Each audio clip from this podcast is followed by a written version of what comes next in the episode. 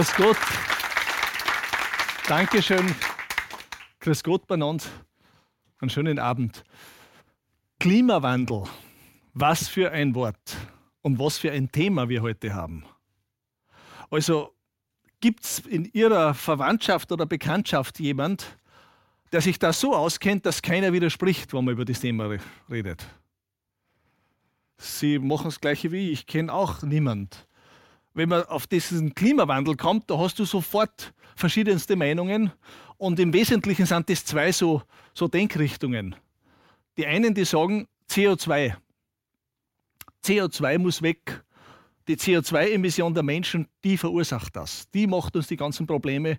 Wir brauchen alternative Energien.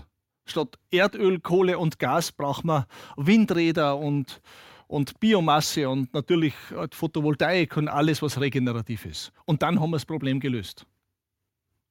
Die anderen, die sagen, nein, nein, so ist es nicht. Der Mensch, der ist da möglicherweise gar nicht so beteiligt, weil es gibt ja ganz andere Einflusskräfte, zum Beispiel die Sonne. Sonnenstürme, Sonnenflecken, lauter Sachen, die einem als Laie wenig sagen. Sonnenaktivitäten, die diese Veränderungen herbeiführen. Oder, oder da gibt es Leute, die sagen, wieso nur CO2? Denken Sie mal, wie die Amerikaner die Bombe auf Hiroshima abgeworfen haben, die erste Atombombe. Seit dieser Hiroshima-Bombe hat die Menschheit das 70.000-fache an atomarer Sprengkraft auf dem Planeten gezündet. Wer sagt, dass diese unglaubliche Energieentfaltung nicht einen Einfluss hat? Zum Beispiel. Und es gibt viele, viele solche Theorien, die das, die CO2-These CO2 in Frage stellen. Und also ich habe noch nicht sehen können, dass aus dem Diskurs irgendeine fruchtbare Synthese herauskommt. Ich sehe, ich beobachte vielmehr zwei eher unversöhnliche Denkrichtungen und Lager und frage mich, hilft uns das? Hilft uns das eine, hilft das andere? Muss ich mich für was entscheiden? Hilft uns das? Was bringt uns weiter? Worum geht es denn da überhaupt? Also was nicht in, in Streit gestellt ist, das ist das, was passiert. Weil das spüren wir inzwischen alle. Inzwischen sehen wir, spüren wir alle, dass was passiert. Ich, Sie hören es ja leicht, ich komme aus den österreichischen Bergen und ich habe in meiner Jugendzeit bin ich sehr viel als Bergsteiger unterwegs gewesen und habe die ganzen Gletscher und die Eiswände in den Ostalpen bestiegen. Und wenn ich heute, 40 Jahre später, dort hinaufgehe, dann gibt es die nicht mehr. Die sind weg. Die Hälfte der Gletscher ist weg. Unvorstellbar. Als 16-, 17-Jähriger habe ich mir vorgenommen, dass ich alle Eiswände in den Ostalpen besteigen möchte. Und, mein Gott, na, Sie können sagen, der spinnt oder der hat gesponnen. Es war halt so. Ich habe mir vorgenommen, dass ich das alles ohne Sicherung mache, allein. Und wenn man sowas, so eine, eine, eine, eine Bergtour unternimmt, dann ist es natürlich, wenn man einen Fehler macht, lebensgefährlich. Also muss man sehr, sehr, sehr sorgfältig sein in der Vorbereitung, im Training, aber auch in der Beobachtung der Dinge, die man selbst nicht beeinflussen kann. Wie verhält sich das Eis, das Wetter, wann kommt, könnte da ein Steinschlag oder Eislawinen runterkommen? Und deshalb habe ich durch diesen Sport mich ganz intensiv mit dem Eis dort oben beschäftigt und habe das ganz genau kennt. Und heute steige ich da rauf, wo früher 600 und 1000 Meter hohe Eisflanken waren, wo ich durchgestiegen bin, da ist nichts mehr. Stein und Geröll. Da gibt es keine Gletscher mehr. Also da tut sich was. Oder ich bin da aufgewachsen in Bruck an der Glocknerstraße. Manche kennen das vom Urlaub, also Zell am See oder, oder, oder St. Johann im Bongau und diese Region da im, im Salzburgischen. In meiner Kindheit hat es in diesen Gebirgstälern ganz selten Tage gegeben mit mehr als 30 Grad Celsius. Und das war natürlich für uns als kleine Kinder, war, war so ein warmer Tag ein Traum, weil da konnte man ins Wasser hüpfen. Und deswegen hat man das in der Erinnerung. Und da gibt es aber genaue Aufzeichnungen. Die Tage mit 30 Grad Celsius, die haben wir auf einer Hand abzählen können. Und heute sind es mehr als 30, Jahr für Jahr. Tendenz steigend. Fast schon zehnmal so viel. Das sind Fakten. Da, da kann man nicht sagen, ich, hab, ich vertrete eine Meinung oder eine Ideologie, das sind Fakten, das kann jeder messen. Und es hat sich nicht nur an der Temperatur viel geändert. Es gibt auch noch ganz andere Veränderungen. Wenn ich zurückdenke, 30 Jahre zurückdenke, 40 Jahre zurückdenke, dann waren auf den Wiesen im Frühjahr, im Mai, im Juni, da war eine Artenvielfalt, Blumen, kann man sich nicht vorstellen, wie alles geblüht hat und wie das ausgeschaut hat.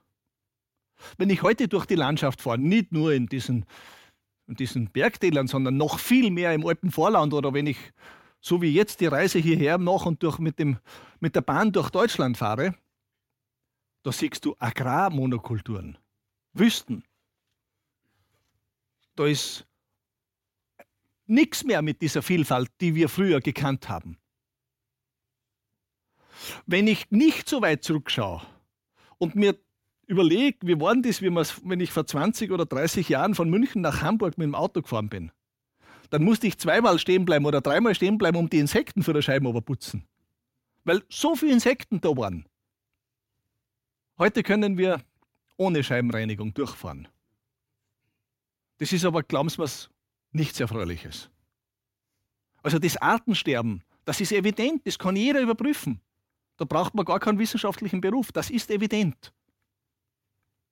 Oder wenn man, wenn man hört, dass in den Ozeanen gemessen Plastikberge schwimmen, Plastikinseln, Abfallmüllinseln von uns, die sind inzwischen die Fläche zusammengezählt, ist so groß wie eineinhalb Mal die Fläche Europas. Das ist relativ schnell entstanden. Dann muss man sagen, es gibt also nicht nur das Klimawandelthema, das Erwärmungsthema, es gibt auf dieser Welt ganz global ordentliche, jederzeit begreifbare Veränderungen, handfeste Veränderungen mit Auswirkungen, wo man auch wieder kein Wissenschaftler sein muss, mit Auswirkungen, die nicht gut sind für uns und für die Zukunft der nächsten Generationen noch viel weniger. Aber bleiben wir beim Temperatur- und Klimawandelthema. Ich habe dann als Jugendlicher, bin so in den Bergen aufgewachsen und, und musste immer, wenn ich hoch hinauf wollte, in der, in der Nacht noch, damit man früh ankommt, durch die Wälder durchgehen. Und diese nächtlichen Touren durch die Wälder, durch den Waldgürtel, bis du auf die 3000 aufkommst und, und höher, die haben mich immer schwer beeindruckt. Man muss das einmal ausprobieren, in der Nacht durch den Wald gehen. Das ist, das ist ein nahezu mystisches, zumindest aber meditatives Erlebnis. Und das hat sicher sehr dazu beigetragen, dass ich Förster werden wollte. Und dann habe ich diese Försterausbildung gemacht. Und nach meiner Ausbildung bin ich als junger Förster zu den Staatsforsten gekommen in Österreich. Damals Bundesforste heißt das damals geheißen. Und da kann ich mich erinnern, war so vor, vor gut 30 Jahren, da sind das erste Mal Wissenschaftler bei uns aufgetaucht, in Fachkreisen, noch weit fern von der öffentlichen Diskussion, und haben gesagt, da tut sich was mit dem Klima.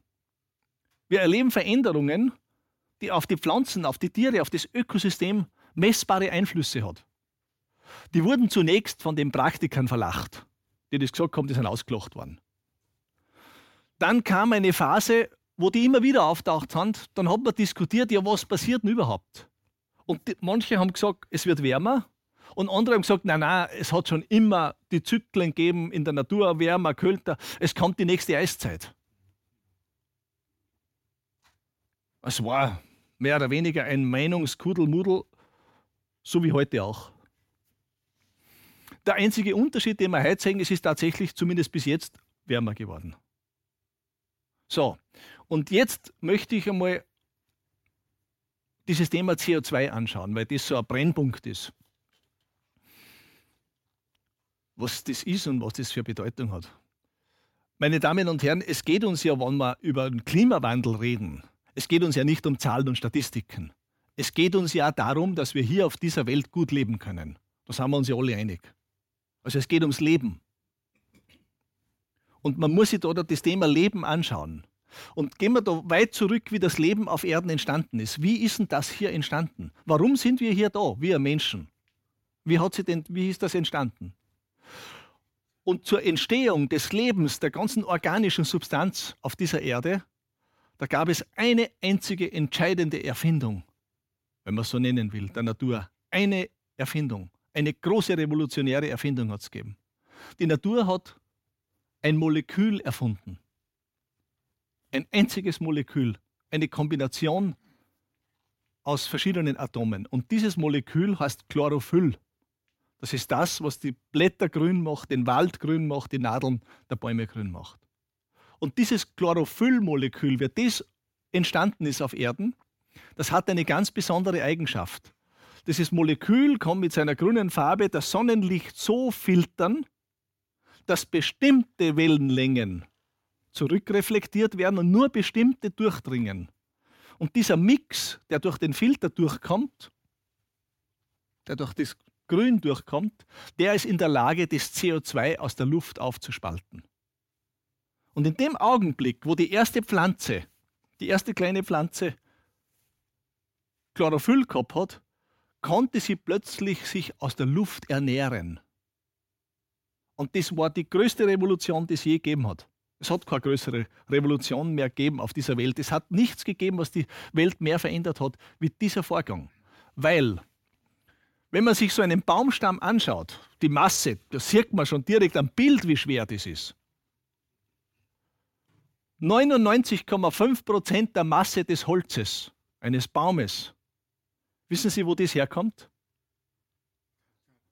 Das ist Luft und Wasser. 99,5 Prozent von dem, was so schwer ist, was so hart ist, wenn du mit dem Auto dagegen fährst, wisst ihr, was passiert? Das ist Luft, die sich materialisiert. Und das, ist, war die, das war die revolutionäre Wirkung von Chlorophyll.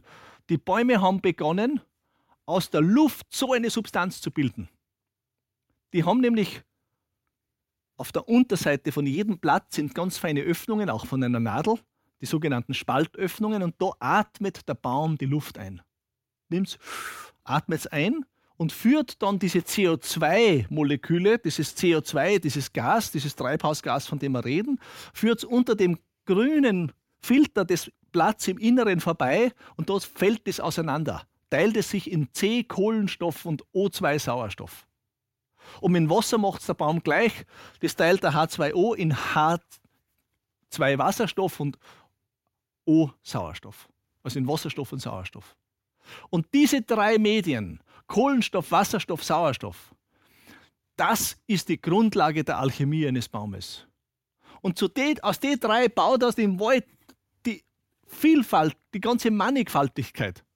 Es ist unfassbar, was da für ein Schöpfungswunder dahinter steht. Weil wenn ich es ganz trocken als Ingenieur, als Techniker anschaue, dann ist die Statik für so einen Baum, der da Tonnen an Last oberbringt, die jeden Sturm, jeden Winddruck aushaben, das ist so optimiert, dass es kein Statiker der Welt, kein Professor, kein menschlicher Computer der Welt kann das so optimieren und so effizient und so elegant umsetzen. Das steckt alles da drinnen. Und das materialisiert sich vor unseren Augen aus reiner Luft. Das muss man mal wissen, wenn man um, CO, um das Thema CO2 redet. Der Vollständigkeit halber muss ich dazu sagen, 0,5 Prozent der Masse kommt aus dem Boden. Das sind die sogenannten Spurenelemente und die sind formengebend. Die sind dafür verantwortlich, obwohl sie keine Massenrelevanz haben, dass dann aus dem dass da eine Rinde, ein Ast, dass da die Holzzelle und was auch immer draus wird. Also mit diesen Spurenelementen bestimmt der Baum, was er aus seinem Kohlen-, Wasserstoff- und Sauerstoffgemisch macht. Das ist so im ganz Groben diese, diese organische Chemie, aus der auch das Leben entsteht. Und unser Körper ist genau gleich aufgebaut. Das nur am Rande. Und das ganze System von der Natur, die das so aufbaut, ist natürlich in seiner Genialität das ist, das ist sowas von weise und lebensfördernd, also wenn wir nur einen Bruchteil davon nachmachen könnten. Sie müssen sich vorstellen, das interagiert mit der Luft, das holt sich die Nahrung aus der Luft, baut die größten Gebilde auf Erden. Die größten Bäume sind bekanntlich 120 Meter hoch. Mit allem, was dazugehört. Und dieser Baum hat nichts anderes vor, als wir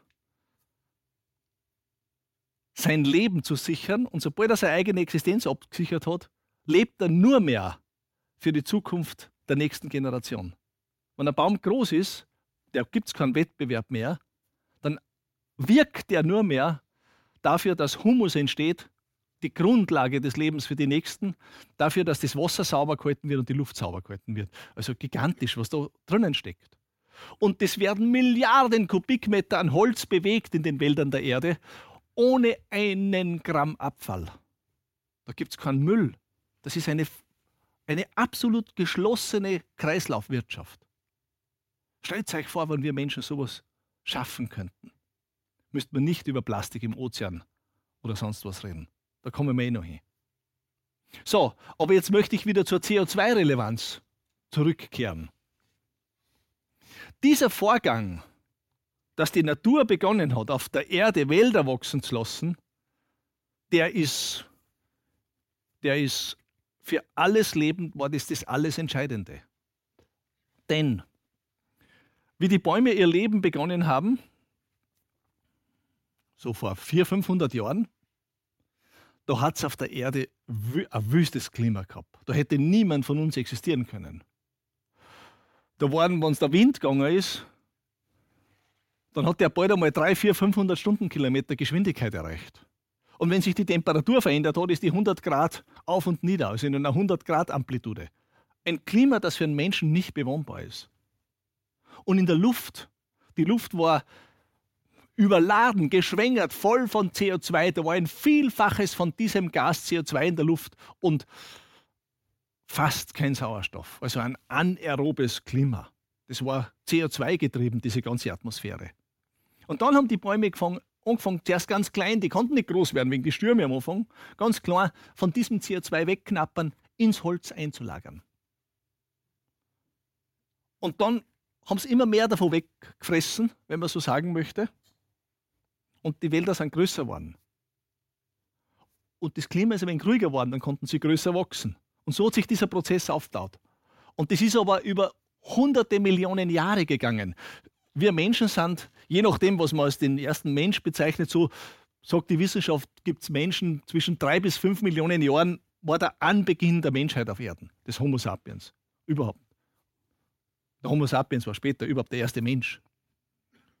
Also die Bäume sind hundertmal länger da wie wir und haben das alles vorbereitet. Und die haben nicht nur CO2 in ihren mächtigen Stämme eingelagert, da hat es natürlich in dieser Erdgeschichte viele geologische Verschiebungen und alles Mögliche gegeben. Wälder wurden überflutet, es hat Bergstürze gegeben, die wurden überschüttet und es ist auch sehr viel organische Substanz ins Erdinnere eingelagert worden. Das sind die heutigen Kohle-, Erdöl- und Erdgaslager. Und auf diese Weise ist ein großer, hat sich die Atmosphäre von einer anaeroben in die aerobe Atmosphäre verwandelt, die heute eine Sauerstoffatmosphäre ist. Das Leben hat sie umgewandelt und es ist viel mehr CO2 in gebundener Form im und am Planeten wie in der Atmosphäre. Da gibt es jetzt eine ganz interessante Zahl. In der Atmosphäre, in der Luft, sagt uns die Wissenschaft, haben wir rund 850 Milliarden Tonnen CO2. Dieses Gas wiegt ja was. 850 Milliarden Tonnen. Und nur in den Wäldern der Erde, nur in den Baumstämmen und in den Ästen und der Krone, ist mehr CO2 eingelagert, wie in der ganzen Atmosphäre da ist. Das muss man sich vorstellen. Da ist, sagt man, 860 bis 870 Milliarden Tonnen. Also im Holz ist mehr drinnen, wie in der Luft ist. An dem Verhältnis sieht man schon, wie unglaublich lebenswichtig für uns Bäume und der Wald sind. Und was die für Relevanz haben in diesem Gleichgewicht. Und das ist aber nichts Statisches. Das ist nichts Statisches. Die Bäume und diese Atmosphäre, die interagieren ständig. Da ist ein ständiges Nehmen und Geben. Das ist ein Fluss, der im Gleichgewicht fließt. Weil wenn ein Baum in einen Urwald zusammenbricht dann kommen, irgend, dann kommen bald einmal diese ganzen Mikroorganismen des Waldes und die zersetzen den wieder, die machen wieder Humus draus. Und diese ganz wenigen Spurenelemente, das halbe Prozent, was da drinnen ist, das geht zum Boden zurück. Und der Rest wird wieder Wasser und Luft. Der löst sich wieder auf ins Nichts. und dann geht es wieder zurück. Und der nächste nimmt das CO2 wieder und baut es wieder um. Das ist ein Kreislauf. Das muss man so sehen. Und das Ganze, das ist ganz, ganz sonderbar.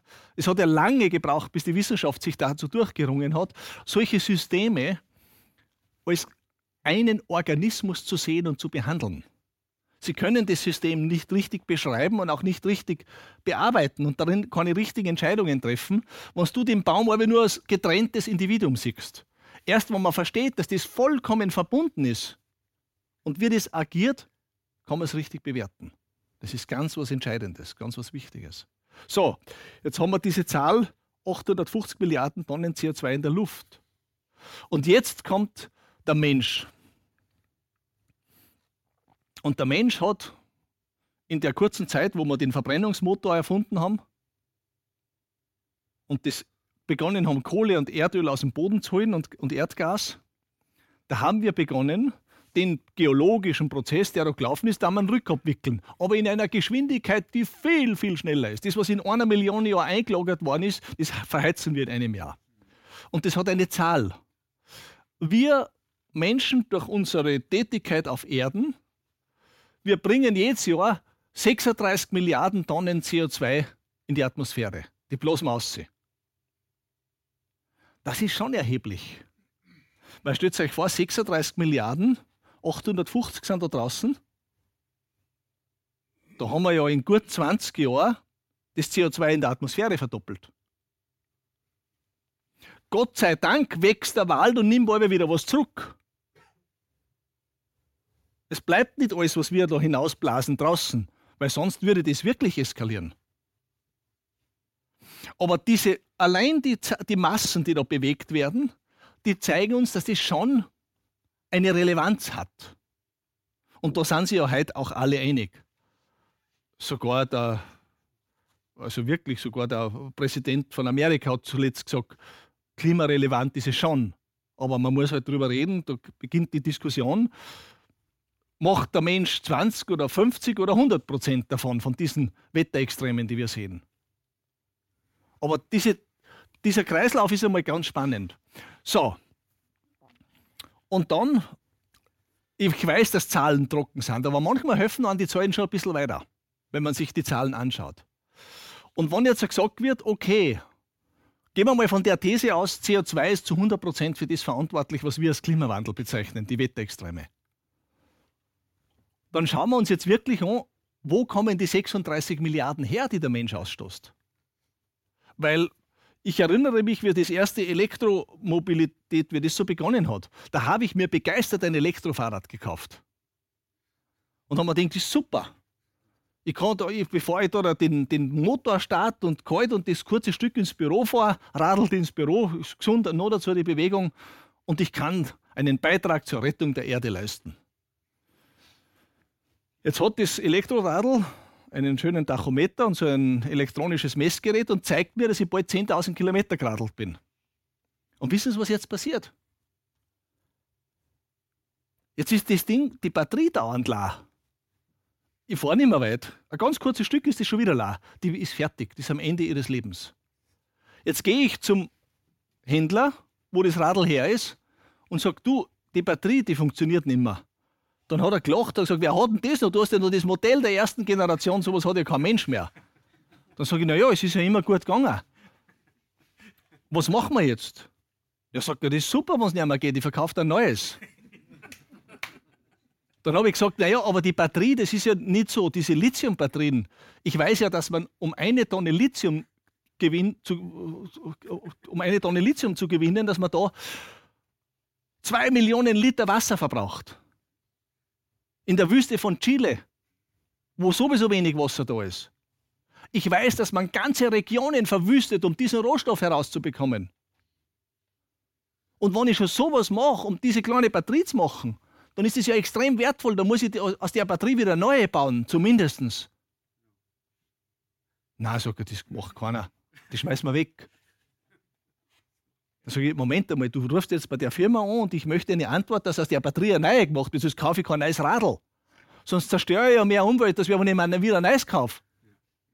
Ich habe es ja gekauft, um der Umwelt was Gutes zu tun. Nur wegen der Gesundheit hätte ich mit meinem alten Radl auch noch fahren können ohne Batterie. Aber da fährst du weniger, weil wenn du beim Berg auffährst ins Büro, kommst verschwitzt an, dann fährst du doch wieder mit dem Auto. Das ist ja der innere Schweinehund. Na, kurzum, das Batteriethema ist nicht gelöst. Nicht gelöst. Dann habe ich mir gedacht, naja, aber trotzdem, das hat ja schon was Gutes. Ich will, verstehen Sie mich nicht falsch, ich möchte nicht Elektromobilität verteufeln. Überhaupt nicht. Aber wenn mir jemand sagt, ich kann damit die Welt retten, dann will ich es wissen. Und wenn Sie das wissen wollen und die Zahlen anschauen wird, dann ist nichts mit Weltrettung. Dann bleibt leider nichts über. Das nächste ist, jetzt stellen wir uns vor, wir würden ganz Deutschland mit Elektroautos ausstatten und alle anderen sofort wegschmeißen, weil die so stinken. Die Diesel, diese, die Diesels geht ja gar nicht mehr. Dann nehmen wir nur eine Million Auto, nicht mehr. Nur eine Million Auto. Wenn die am Abend heimkommen und das Auto aufladen wollen, mit 350 kW muss das laden, dann wäre das eine, eine, eine Netzleistung, die erforderlich ist, von 360 Gigabyte. Das, das deutsche Netz, das, äh, Gigawatt, Entschuldigung, 360 Gigawatt Ladekapazität. Das Netz der Bundesrepublik Deutschland liefert aber maximal 68,5 Gigawatt. Da müssen wir unser Netz verfünffachen. Wie soll das gehen? Ausgeschlossen.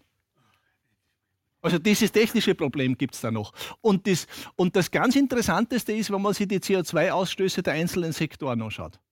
Meine Damen und Herren, da habe ich gestaunt. Da habe ich gestaunt. Wissen Sie, wie viel in Prozent alle Autos auf der ganzen Erde beitragen zu diesen 36 Milliarden Tonnen CO2, die die Menschheit jedes Jahr emittiert? Weniger als ein Prozent. Ganz grob 300 Millionen Tonnen. Weniger als ein Prozent.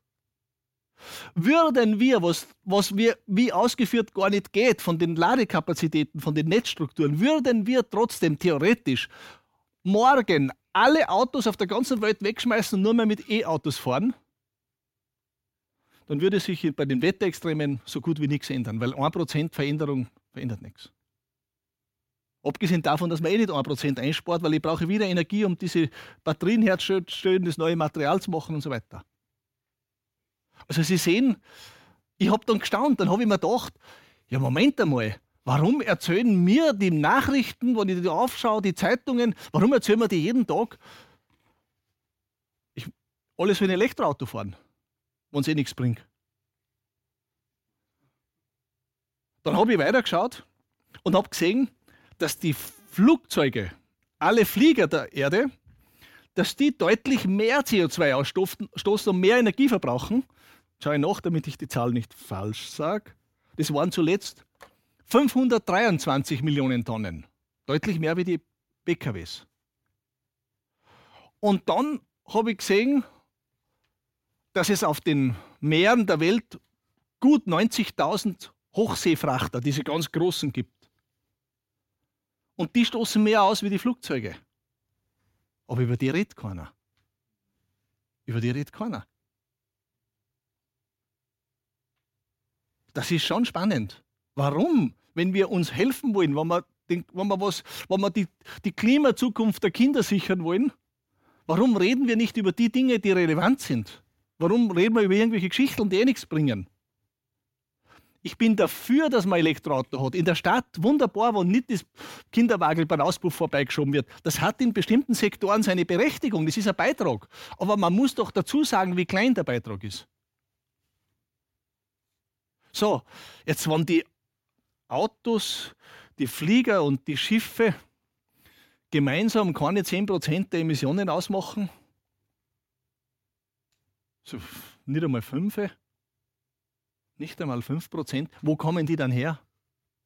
Wo kommen die dann her? Das müssten wir doch, wenn wir so viel über die.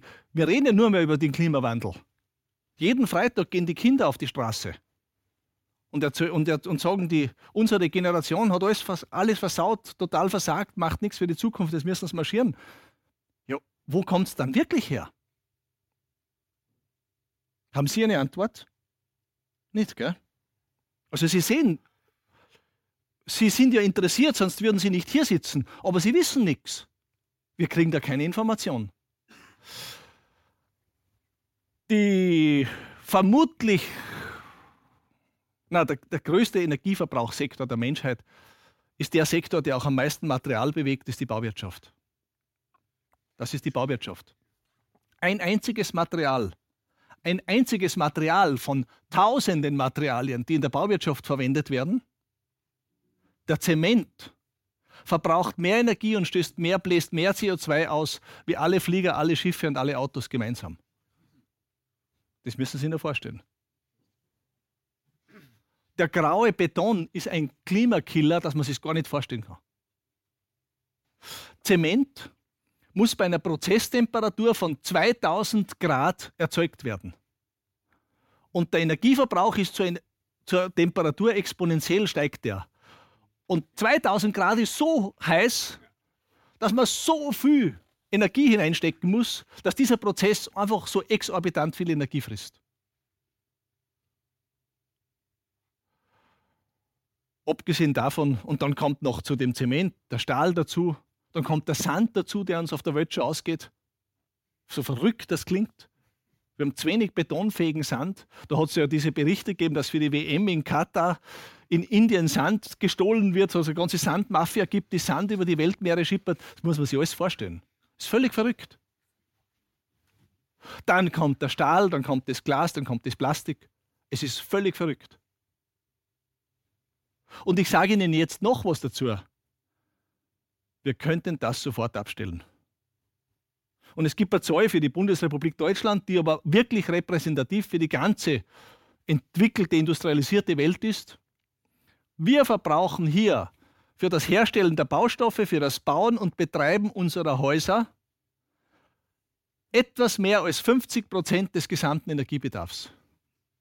50 Prozent. Da reden wir nicht drüber. Ich habe manchmal das Gefühl, dass da dass es irgendwie sogar gar nicht, nicht schädlich ist, wo man sagt, schicken wir das Elektroauto fahren, dann reden sie nicht über unsere Zementindustrie. Ich weiß es nicht. Ich will das auch nicht weiter verfolgen. Aber ich frage mich, warum reden wir nicht über die großen Hebel? Und dann gibt es natürlich noch einen Sektor, da kann ich Ihnen leider keine Zahlen präsentieren.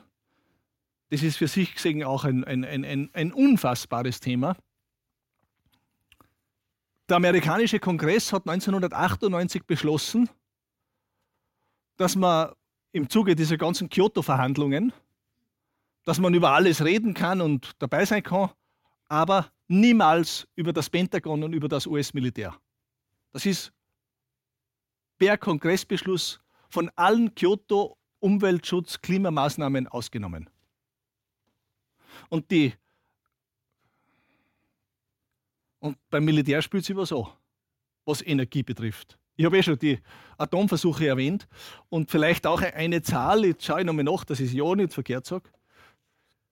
Man sagt, dass die US-amerikanischen 7000 Militärbasen weltweit pro Tag 320.000 Barrel Rohöl verbrauchen. Ein Barrel sind 150, 160 Liter. 320.000 mal 150, das sind so Größenordnung 50 Millionen Liter Öl pro Tag zum Kriegspülen. Oder auch nicht nur spielen, leider. Aber alles andere liegt im Dunkeln. Da haben wir, das heißt, wir Menschen haben ganz große Hebel in diesem Korsett, wo man sofort was tun könnte. Und jetzt gehe ich aber wieder ins zivile Leben zurück und möchte wieder in die Bauwirtschaft zurück. Und seltsamerweise werden da auch wieder sofort diese Bäume, die der größte CO2-Speicher sind, seltsamerweise werden, kommen die da sofort wieder ins Spiel. weil im Wald passieren ja auch, passiert, der Wald ist sowas, der ist sozusagen der Gegenentwurf zum menschlichen Wahnsinn. Der Wald ist dieses System der Lebensförderung. Im Wald hat sich in der ganzen Evolution hunderte Millionen Jahre dieses stille Gesetz herauskristallisiert, dass der am besten vorankommt, der am meisten für die Gemeinschaft tut. Das ist das Entwicklungsprinzip des Waldes. Das ist auch übrigens so ein Märchen. Das hängt uns noch vom Darwin noch. Die, die Welt, wo nur die mit den spitzesten Ellbogen durchkommen. Stimmt nicht. Stimmt überhaupt nicht. Natürlich.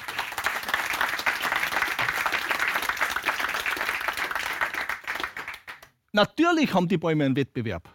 Natürlich haben die eine Jugendphase, wo sie es ausmachen, wo sie um die Wette laufen, wo sie schauen, wer hat zuerst die Krone oben, wer hat zuerst sein Chlorophyll zur Sonne ausgebreitet. Klar gibt es die Phase. Aber sobald sich die das ausgemacht haben und sobald ein Baum seine Existenz gesichert hat, seine Krone da oben hat, dass sie von den anderen nicht mehr erreicht wird, schaltet der sein ganzes biologisches Programm um und ist nur mehr für die anderen da. Da gibt es nichts mehr so. Der Baum weiß, dass man den Sturm, die Trockenheit, dass man das alles gemeinsam besser bewältigen kann, wie in einem völlig wahnsinnigen, energieverzehrenden Wettbewerb. Never ending. Das gibt es in der Natur nicht. Da können wir sehr, sehr viel lernen. Und ganz konkret technisch zurück. Ich, meine, das, muss ich sagen, das ist ja meine Profession. Ich war ja in meiner Jugendzeit Förster und habe dann relativ jung, mit 27 Jahren, mein Unternehmen gegründet und zuerst vom Großvater gelernt, Holzhäuser zu bauen. Und dann haben wir gesehen, was in den 90er Jahren in der Bauwirtschaft für ein Wahnsinn abläuft, zum Teil auch in, bei den Holzhäusern. Dann habe ich mir gedacht, der, der Opa hat noch alles so traditionell gemacht. Mit der Axt und mit der an Holzboden kobet händisch und mit der Axt am Balken aus dem Stamm rausgehackt, der konnte das noch und hat mir das gezeigt. Aber in Wahrheit war in den 1990er Jahren die Bauwirtschaft schon komplett von der Chemieindustrie besetzt. Vollkommen. Und in Wahrheit war es da schon so, zuerst hat es geheißen niedrige Energiehäuser, später sind Passivhäuser gekommen, dass man alles Material, egal ob man es aus der Natur, aus den Bäumen nimmt oder von sonst woher, dass es immer chemisch komplett durchsetzt war. Verklebt, beschichtet, vergiftet, dass am Ende keine Häuser mehr hast, sondern Sondermülldeponien. Ich möchte Ihnen dafür das Beispiel des Ameisenhaufens zeigen. Sagt man, Insekten sind doch nicht so intelligent wie wir Menschen. Wissen Sie, was Insekten machen? Die haben in ihrer Einfachheit, bauen die aus kleinen Stäbchen und Nadeln ein thermodynamisches Wunderwerk, das abfallfrei und wiederverwendbar ist. Das Gebäude der Ameisen, wenn sie es nicht mehr brauchen, das wird vom nächsten Stamm zerlegt und wieder Neues draus baut. Da wird nichts weggeworfen. Und im Ameisenhaufen, wie auch in einem Bienenstock zum Beispiel, da herrscht eine Klimatechnik, die ist so genial, dass wir Menschen sowas noch nie zusammengebracht haben. Da gibt es in jedem Ameisenhaufen in der Mitte drin diese Geburtenkammer, wo die Eier gelegt werden und wo sie ausschlüpfen. Die Tiere schaffen es, dass dort die Temperatur so gut wie nie schwankt. Die geht aus einer Amplitude von zwei Grad nicht raus. Wurscht, ob es draußen stürmt, schneit, Schnee drauf ist oder am nächsten Tag wieder die Sonne hinbrennt. Jetzt hat aber ein Ameisenhaufen keine Stromleitung für die Klimaanlage. Und da kommt niemand mit dem Öltank im Herbst Öl einlagern oder Pellets hinliefern oder sonst was. Gibt's nicht. Die machen dies nur durch intelligente Konstruktion. Nach diesen Vorbildern haben wir um die Jahrtausendwende begonnen und gesagt in unserem Forschungszentrum, wir wollen solche Häuser bauen. Wir wollen Häuser bauen, wo wir die ganze verrückte Technik rausschmeißen. Ein Haus darf doch nicht wie ein Flugzeugcockpit ausgestattet sein, wo du am Schluss für jede Störung irgendeinen Steuerungstechniker brauchst, der dann eh keine Zeit hat. Das muss sich selbst heizen und kühlen auf einfache Weise, wie die Thermodynamik in Omasenhaufen. Dann haben wir die ersten Häuser gebaut, die sich selbst heizen und kühlen. Nur mit der Sonne, die aufs Dach scheint. Meine Damen und Herren, das geht. Und diese Häuser haben keinen Dämmstoff. Die haben als Wand, als Decke, als Dach eine Struktur aus vollem nachwachsendem Holz. Und dieses Holz ist nicht giftig chemisch kontaminiert, sondern mechanisch verbunden mit Dübel. Und im Winter zum richtigen Zeitpunkt bei abnehmendem Mond geerntet, da ist die natürliche Resistenz so hoch, dass ich kein Holzschutzmittel brauche, dass es nicht verrottet dann haben wir mit Holz, mit Holzdecken höhere Brandsicherheitswerte nachgewiesen wie mit mancher Betonkonstruktion. Konnte sich niemand vorstellen. Holz brennt immer dann, wenn es dünn ist und von Luft umspült ist und es brennt nicht, wenn es dick und massiv ist.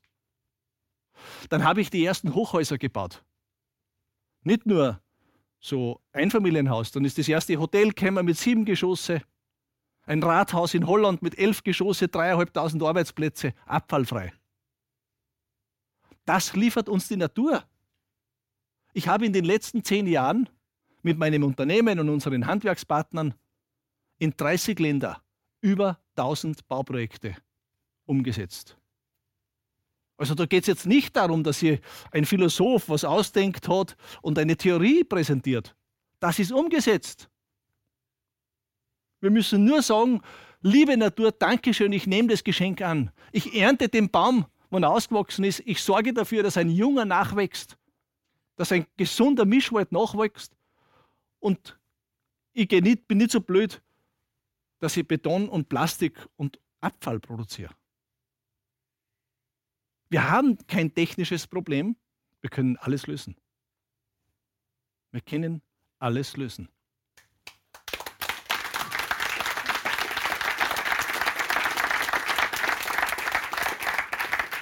Ich will aber nicht jetzt zu sehr in das Bautechnische abrutschen. Ich möchte es wirklich nur als Beispiel nennen, weil dieses Beispiel ist umlegbar auf, die, auf unseren Ernährungssektor.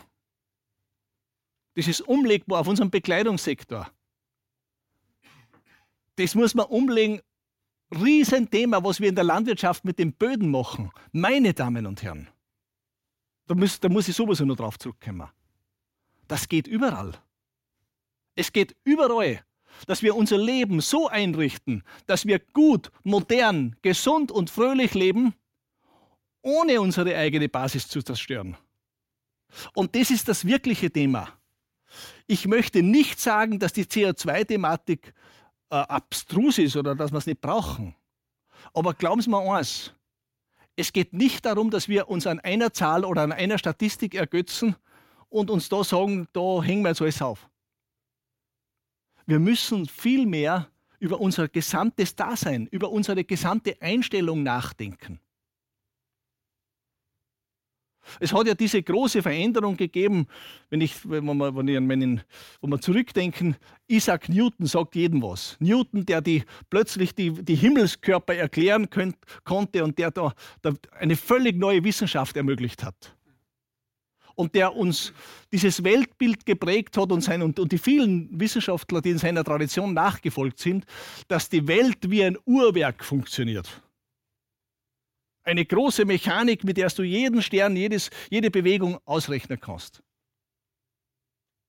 Und die Menschheit hat lange Zeit geglaubt, die Welt ist ein Uhrwerk, eine Megamaschine.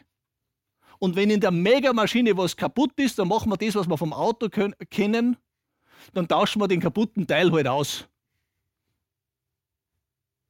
Das ist dieses mechanistische, einschichtige Denken. Aber eigentlich ist das schon längst widerlegt. In, diesem, in diesen Newtonschen Berechnungen hat es ja kleine Unschärfen gegeben, die hat man damals vom Tisch gewischt und gesagt, naja, ganz geht es sich halt nicht aus, aber alles andere lässt sich berechnen. Und dann kam Einstein und Planck und Heisenberg. Und die haben das, die Newton-Theorie zertrümmert. Die haben nachgewiesen, dass sie einfach falsch ist. Das ist unsere wissenschaftliche Tradition. Aber es ist noch nicht in unserem Handeln, in der Wirtschaft, in unseren Entscheidungen nicht angekommen. In unseren täglichen Entscheidungen machen wir immer noch eine Bauklötzchenphysik und eine Uhrwerkbiologie. Und die funktioniert aber nicht. Weil das Leben ist mehr als nur Mechanik. Und wenn wir glauben, dass wir den Klimawandel mit der einen Konstante CO2 reparieren, dann sind wir nicht an der Realität dran, sondern dann sind wir immer noch in der Uhrwerksbiologie, die nicht funktioniert. Äh, die Mikrobiologen, wenn die heute den Darm oder die Mundhöhle eines Menschen untersuchen oder auch eines Tieres, dann finden die dort Milliarden von Bakterien und Kleinstlebewesen. so unvorstellbar viele, dass man kann man sich gar nicht vorstellen. Und dann stellen die ein Phänomen fest, dass das so eine Besiedelung, obwohl es Individuen sind, obwohl es Einzelne sind, agieren die wie ein einziger Organismus, wie ein einziger sich selbst organisierender, regulierender, agierender, denkender Körper. Und man spricht auch nicht mehr von Einzelorganismen. Da hat man dem schon längst Rechnung getragen. Und unser Klima, unsere Erde, das ist genauso ein vollkommen verbundenes, interagierendes System. Das ist ja der fatale Irrtum der Menschheit, dass wir glauben, das mit der Krone der Schöpfung, das hoffe ich, dass, das, den Glauben hat es auch einmal gegeben, aber ich hoffe, dass das zumindest bei den meisten schon angekommen ist. Das haben wir nicht. Und als zweites glauben wir, wir sind isoliert, wir sind allein. Die meisten Leute glauben, wenn ich jetzt heimgehe und dann ist der große Spiegel, dann sehe ich dieses, den Körper und das bin ich ganz allein und sonst ist nichts. Was für ein Irrtum. Was für ein Irrtum, meine Damen und Herren. Wenn Sie Ihren Körper sehen, dann sehen Sie die Wohnung, in der Sie leben, aber nicht sich selbst. Egal, ob Sie das aus dem, Stand, aus dem Blickwinkel der Psychologie oder der Philosophie oder der Religion betrachten. Der Körper ist unsere Behausung, sonst nichts. Da wohnst drin, da wohnt die Seele drin, da wohnst du selber drin. Und dort verbringst die Zeit auf Erden.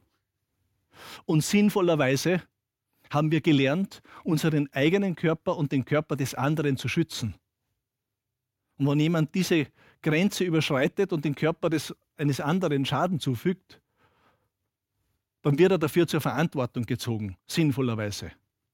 Aber genauso wie dieser Körper meine erste Wohnung ist, ist die Mitwelt, ich sage viel lieber Mitwelt wie Umwelt, mein zweiter Körper im Umgang mit dem zweiten Körper wird es ganz komisch.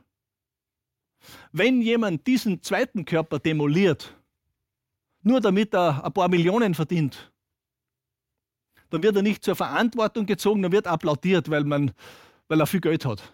Und Geld ist offenbar die einzige Religion, an die wir noch glauben.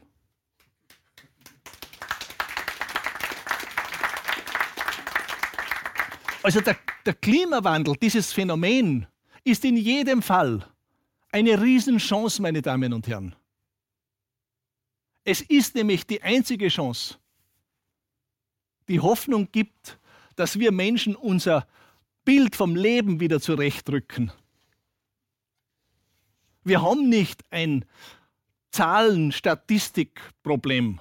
Wir haben nicht einen Schrauben in der Maschine, der nicht mehr funktioniert sondern wir haben uns mit einem falschen Weltbild zu einem falschen Verhalten entwickelt. Und diese Krise, die wir gerade erleben, die gäbe uns die Chance, dass wir uns besinnen auf unsere innige und innigste Verbundenheit mit dem System Erde. Dass wir uns darauf besinnen, dass in dem System Erde noch immer und ausnahmslos auf lange Sicht das vorangekommen ist und gut gedeihen konnte, das das Leben allgemein fördert. Und das ist die Chance, die wir haben. Und die gilt es mit großer Begeisterung, mit großer Freude anzupacken. Um das geht's. Und ich kann Ihnen sagen, ich mache da jetzt bewusst heute so einen, einen, ein, ein, ein, ein zweigeteiltes Programm. Weil wenn ich es Ihnen nur von der Philosophie erkläre, dann sagen Sie, das ist ein Schöngeist, was will er denn? Kann man nicht umsetzen. Und deshalb erzähle ich ganz bewusst immer die technischen Beispiele, wie man es umsetzen kann. Damit Sie diesen Zusammenhang sehen. Wir müssen die Dinge wieder zusammenbringen. Wir müssen sozusagen hinter der Materie, die die große Realität ist, wieder den Geist hinsetzen, der genauso real ist. Wir müssen das Leben wieder beseelen. Dann lösen wir so ein Problem leicht. Dann finden wir wieder zu einem Miteinander. Und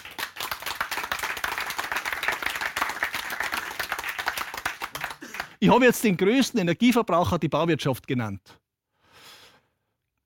Gehen wir zurück zur Energie selbst. Die Art und Weise, wie wir uns mit Energie versorgen, das ist ja, von, das ist ja in sich schon ein, ich möchte mal sagen, ein Krebsgeschwür, das zusammenbrechen muss.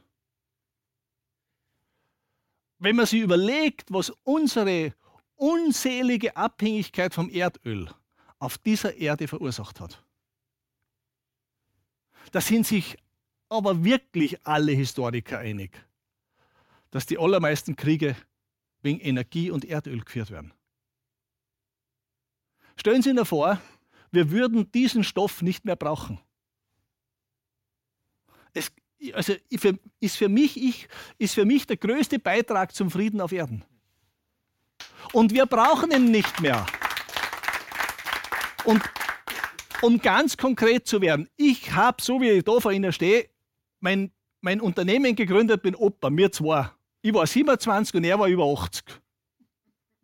Und ich habe auf diesem Weg bis heute fünf Fabriken gebaut. Und meine Fabriken laufen mit der Sonne, die aufs Dach scheint. Die Sonne scheint jeden Tag. In eineinhalb Stunden, in dem Zeitraum von eineinhalb Stunden, schickt die Sonne so viel Energie auf Erden, wie die ganze Menschheit ein ganzes Jahr lang verbraucht. Das ist auch so ein, ein das ist der nächste fatale Irrtum, ein, ein Bild, ein, ein Frame, eine, ein Wahnsinn, der uns jeden Tag auch medial in die Köpfe gepflanzt wird. Es wird den Menschen gesagt, du hast Mangel. Du hast Energieknappheit. Darum brauchst du den großen Konzern, der dir das ins Haus bringt. Meine Damen und Herren, wir leben in der größten Fülle, die es gibt. Das Prinzip Mangel kennt die Natur nicht. Ich habe zu Hause, ich bin neben meinem unternehmerischen Dasein immer noch ein ganz kleiner Nebenerwerbsbiobauer. Wir haben ein paar Mutterschafe und, dann, und die gehen da früh in Steuer und machen das, weil das ein schöner Ausgleich ist, auch zum Büro. Und jetzt haben gerade, wir haben auf unserem kleinen Hof ein paar Kirschbäume. Die blühen im Frühjahr. Sie müssen einmal bewusst, nicht vorbeigehen, bewusst zu einem blühenden Obstbaum anschauen. Wissen Sie, was der inszeniert? Das ist, das ist, das ist für mich, ist das einfach, das ist, der, das ist die helle Freude. Der blüht in einer Fülle, in einem Überfluss, den er überhaupt nicht braucht. Der startet eine Party, die kann man sich nicht vorstellen.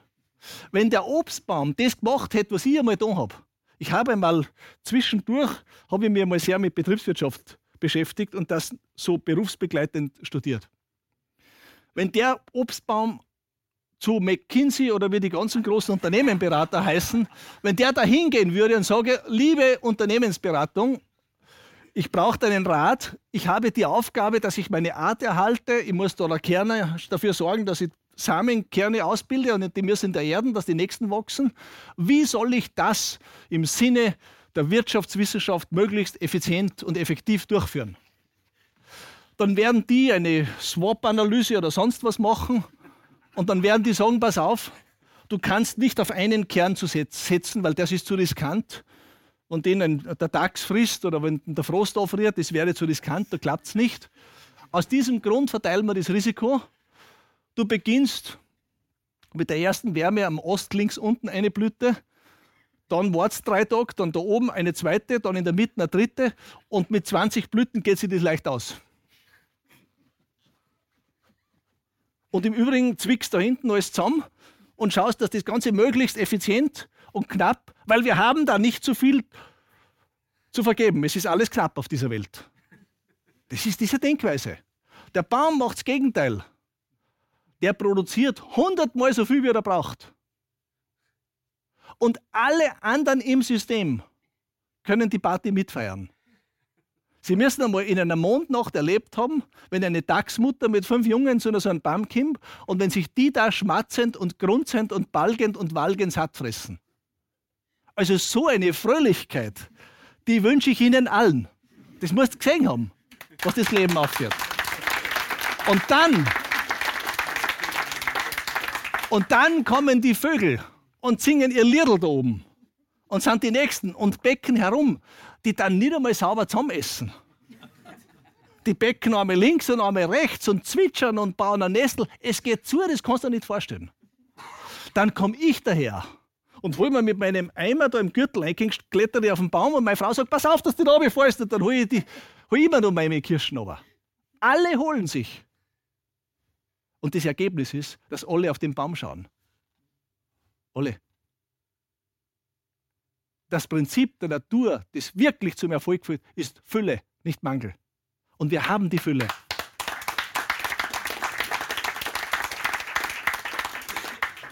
Aber damit wir da nicht in eine, in eine abrutschen, damit diese Fülle funktioniert, muss man eben ein paar Spielregeln einhalten. Und diese Spielregeln, die heißen zum Beispiel Kreislaufwirtschaft. Alles so konstruieren, dass es wiederverwendet wird. Ein Haus muss so gebaut werden, dass da wieder ein Haus draus wird. Ein Handy muss so gebaut werden, dass aus dem Handy wieder das Handy gemacht wird. Eine Fahrradbatterie muss so gebaut werden, dass aus der Batterie wieder eine Batterie gebaut wird. Solange das weggeworfen wird, ist es keine Lösung für irgendwem seine gute Zukunft. Funktioniert nicht.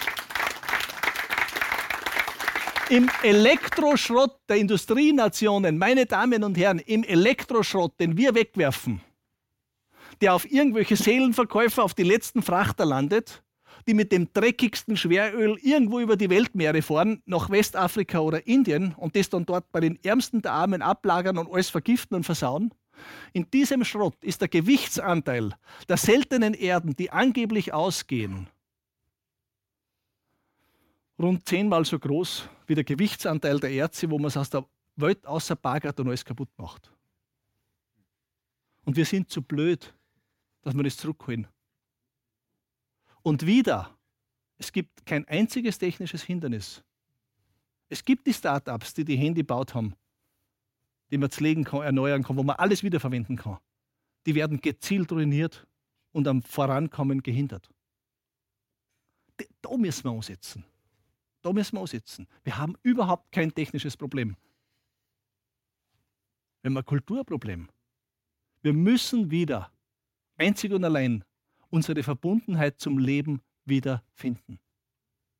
Und deshalb ist für mich der Klimawandel eine Chance.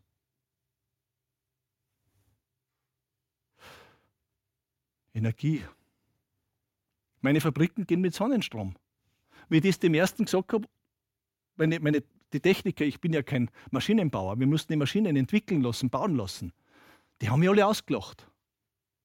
Dann habe ich gesagt, pass auf, jetzt bauen wir eine Fabrik für 200 Häuser, die erste große, die wir gemacht haben.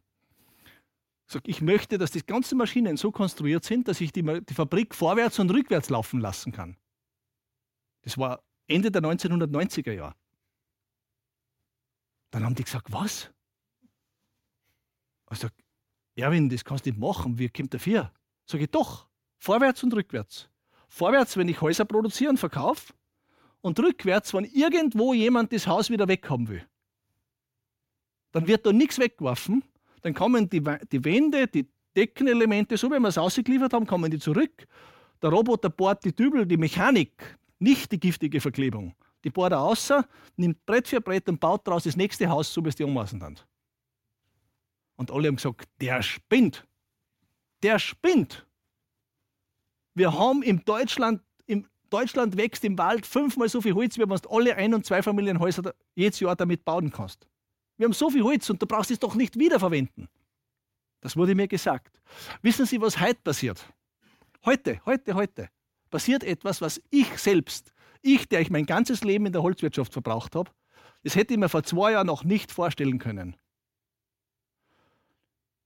Bis vor zwei Jahren hat ein Waldbauer, ein Waldbesitzer, ein Waldeigentümer, wenn er Holz geerntet hat, so einen schönen Stamm, hat er für einen Kubikmeter plus minus 100 Euro gekriegt. Ist der Holzpreis ist mal 10 Euro rauf oder runter, aber das hat er bekommen. Und er musste für das Ernten, für die Arbeit und für, für das was nachher kommt, rund 30 Euro bezahlen. Das heißt, 70 sind ein Blim. Damit kann er dann die Löhne und alles andere und die Verwaltung und alles andere machen. Momentan kriegt hier in der Mitte, im Norden Deutschlands, der Waldbesitzer gerade mal so viel, wie die Ernte kostet. Ein Drittel. Der Borkenkäfer frisst sich durch die Wälder und erntet Holz in einem Maße, viel, viel, viel mehr, wie wir Menschen verarbeiten. Preis, der Holzmarkt ist kollabiert. Und jetzt haben wir zwei Möglichkeiten. Das ist ein Faktum, das ist so. Jetzt haben wir zwei Möglichkeiten. Jetzt können wir sagen, wir wollen den Wald schützen und wir dürfen da nichts machen, wir lassen das, wir rühren das nicht an. Wir spülen Urwald. Wissen Sie, was dann passiert? Wenn wir das machen, dann passiert im Wald einmal was, dass der Wald sagt, okay, alles, was hier runterkommt, weil der Käfer da die Saftströme unterbunden hat, das führen wir zum Humus zurück und eine gigantische Menge CO2 geht wieder zurück an die Atmosphäre, die im Holz gelagert ist. Und wir Menschen, nachdem wir kein Holz haben, weil wir es nicht ernten, wir gehen draußen her und bauen die Häuser mit Beton, Plastik, Stahl, Glas, Ziegel. Dann haben wir einen doppelt und dreifach Negativeffekt. Also das ist so ähnlich, als wenn ich sage, ich habe einen schönen Gemüsegarten und da sind wunderbare Salatköpfe aber die stelle ich jetzt unter Naturschutz, die lasse ich auswachsen bis verfaulen und ich gehe in den Fastfood-Laden und schiebe mir da irgendwas rein.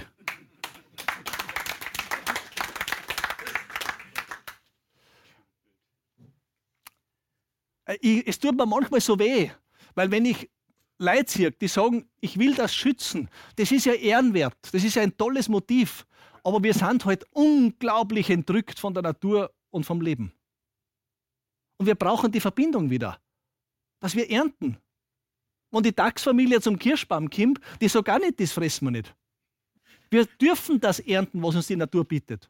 Und haben die Verantwortung dafür zu sorgen, so wie es der Baum macht, dass die Kinder einen Zustand vorfinden, der mindestens so gut ist wie der Zustand, den wir vorgefunden haben. Und das geht.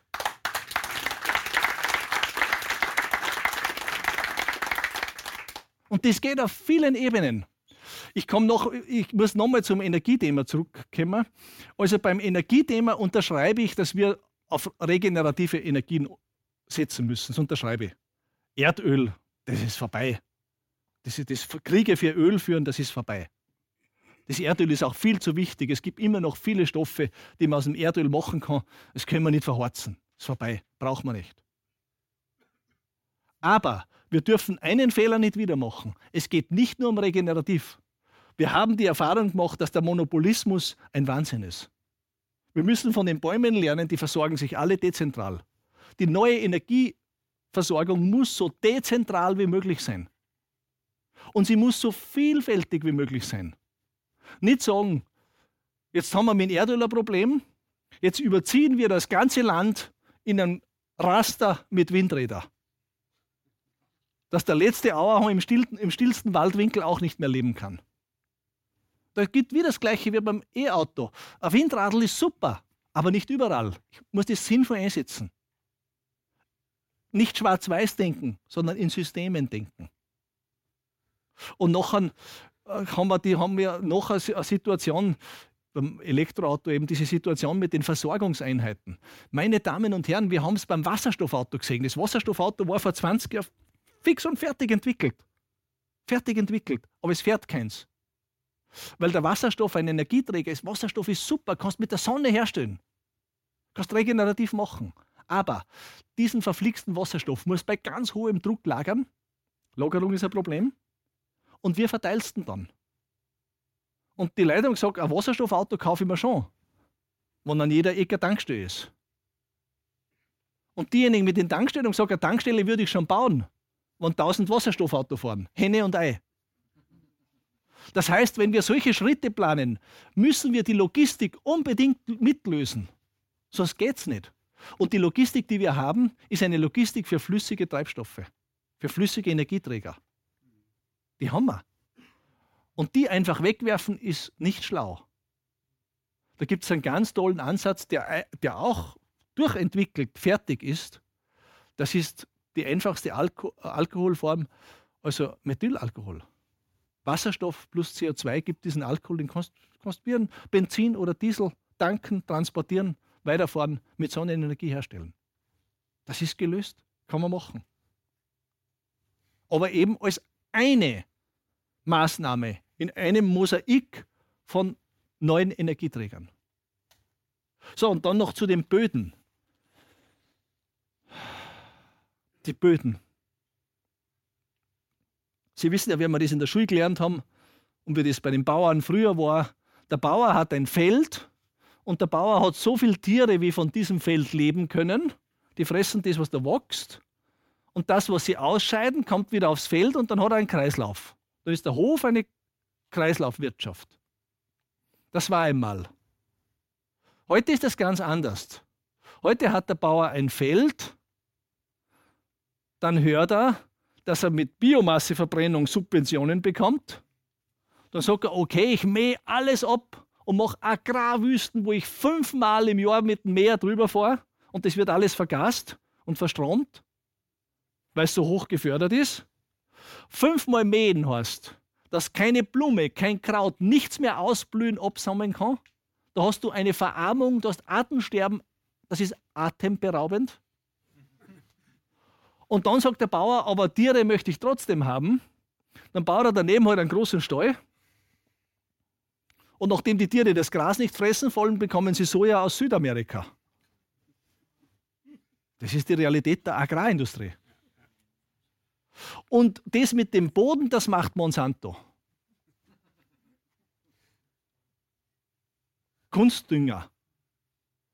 Das heißt, das, leider, aber das ist auch wieder, das, das, die Wörter, die man verwendet, sind ja ganz wichtig. Und da hat eine ganze Industrie dafür gesorgt, dass das heute Mineraldünger heißt. Das heißt Kunstdünger für mich. Und als Biobauer weiß ich eines. Wenn ich, eine, wenn, ich, wenn ich alles richtig mache, gar keinen Fehler mache, meinen Boden super bewirtschafte, dann schaffe ich es, dass ich meinen Boden an die 10% Humusanteil in diesem Oberboden drinnen habe. Das ist super. 10% Humusanteil vom organischen Mist, von dem, was ich da wieder einbringe. Wissen Sie, wie hoch der Humusanteil der Monsanto Kunstdüngerindustrie geführten Agrarwirtschaft in Deutschland ist, durchschnittlicher Humusanteil in den Böden hier, unter 2%. Humus besteht zu 50% aus CO2. Die Böden haben nicht diese große Massenrelevanz wie die Wälder, aber sie sind der nächste wirklich große Speicher. Und das ist das nächste Projekt, das wir jeden Tag beginnen können. Jeden Tag können wir anfangen, unsere Böden wieder so bewirtschaften, dass wieder Humus aufgebaut wird, CO2 gebunden wird und kein Tier gequält wird und wir endlich wieder bessere Lebensmittel kriegen.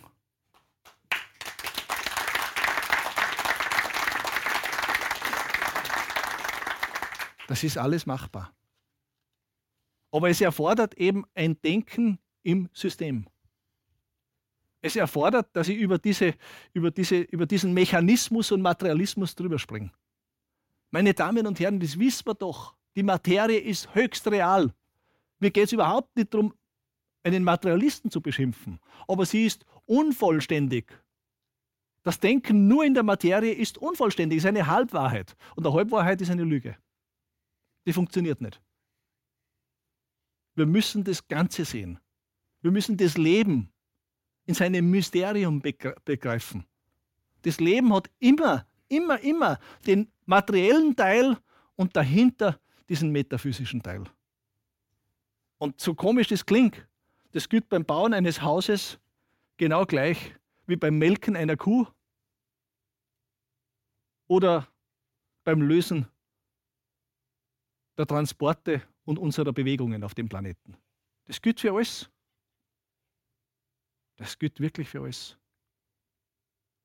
Ich könnte jetzt noch lange mal, freilich das nächste, was wir uns überlegen müssen, ist unser Bildungssystem. Unser Bildungssystem. Also wenn ich als Unternehmer sowas Ineffizientes nur in einer Abteilung meiner Firma hätte, da war ich sofort bankrott und pleite. Was wir mit den, was wir mit den jungen Leuten aufführen, haarsträubend. Das Kostbarste, was wir haben. Das Kostbarste, was wir haben. Ich rede jetzt so von dem breiten Mainstream. Es gibt eh da und dort wirkliche Bemühungen, etwas zum Guten zu wenden. Aber wir glauben doch wirklich, dass wir diese Menschen vorbereiten, unsere Jungen, unsere Kinder, indem wir es durch PISA-Tests durchschieben und durch Bologna-Prozesse. wie ich meinen Försterjob beendet habe, damit ich mit dem Opa dieses Unternehmen gründen kann. Wissen Sie, wie das war? Muss ich kurz erzählen. Weil der Opa hat mir den, für mich den wichtigsten Satz zum Thema Bildung gesagt. Ich war Förster in, dieser, in diesem einsamen Bergrevier im Karwendel in Österreich. Und habe das, was der Opa gemacht, so bewundert. Und wir haben so ein gutes Verhältnis gehabt. Und eines Tages habe ich zum Opa gesagt: Opa, du musst mal lernen, was du kannst als Zimmerer. Dann hat er gelacht und gesagt: Du bist ja ein Förster. Dann habe ich gesagt: Ja, Opa, aber ich kann ja auch was lernen. Und, und das, was du machst, ist einfach ein Traum. Die Häuser sind so schön, ich möchte mal so leben. Lernen wir das? Nein, hat er gesagt. Das kann ich da nicht lernen. Dann habe ich gesagt, warum nicht?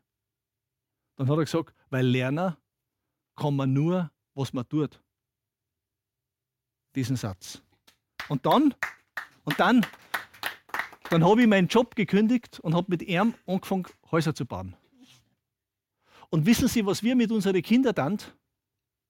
Wir sperren es immer noch jünger in ein Bildungsghetto und halten es immer noch eine längere Zeit ihres Lebens vom Tun fern. Wir lassen es nicht am Leben teilhaben. Die lechzen so danach. Die würden so gern. Und stattdessen pfropfen wir auf Wissen, Wissen, Wissen, Bisa, Abfragen, Wissen, nur Fakten ins Hirn. Keine, wo ist die Sozialkompetenz? Wo ist der, der, das Gespür fürs Leben, was die brauchten? Wo ist das?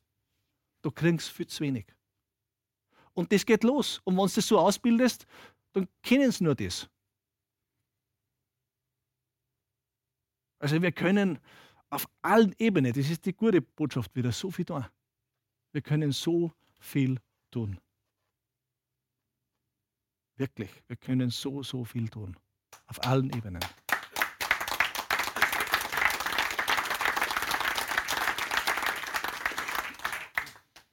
Jetzt bin ich ein bisschen unsicher, meine Damen und Herren. Habe ich jetzt genug über die Frage erklärt, ob es ums CO2 geht oder um die Sonnenflecken?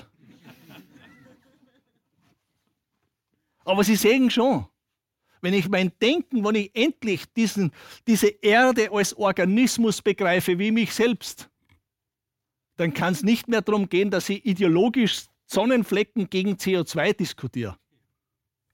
Wenn mein Körper krank ist, dann ist das immer eine Notwehrreaktion.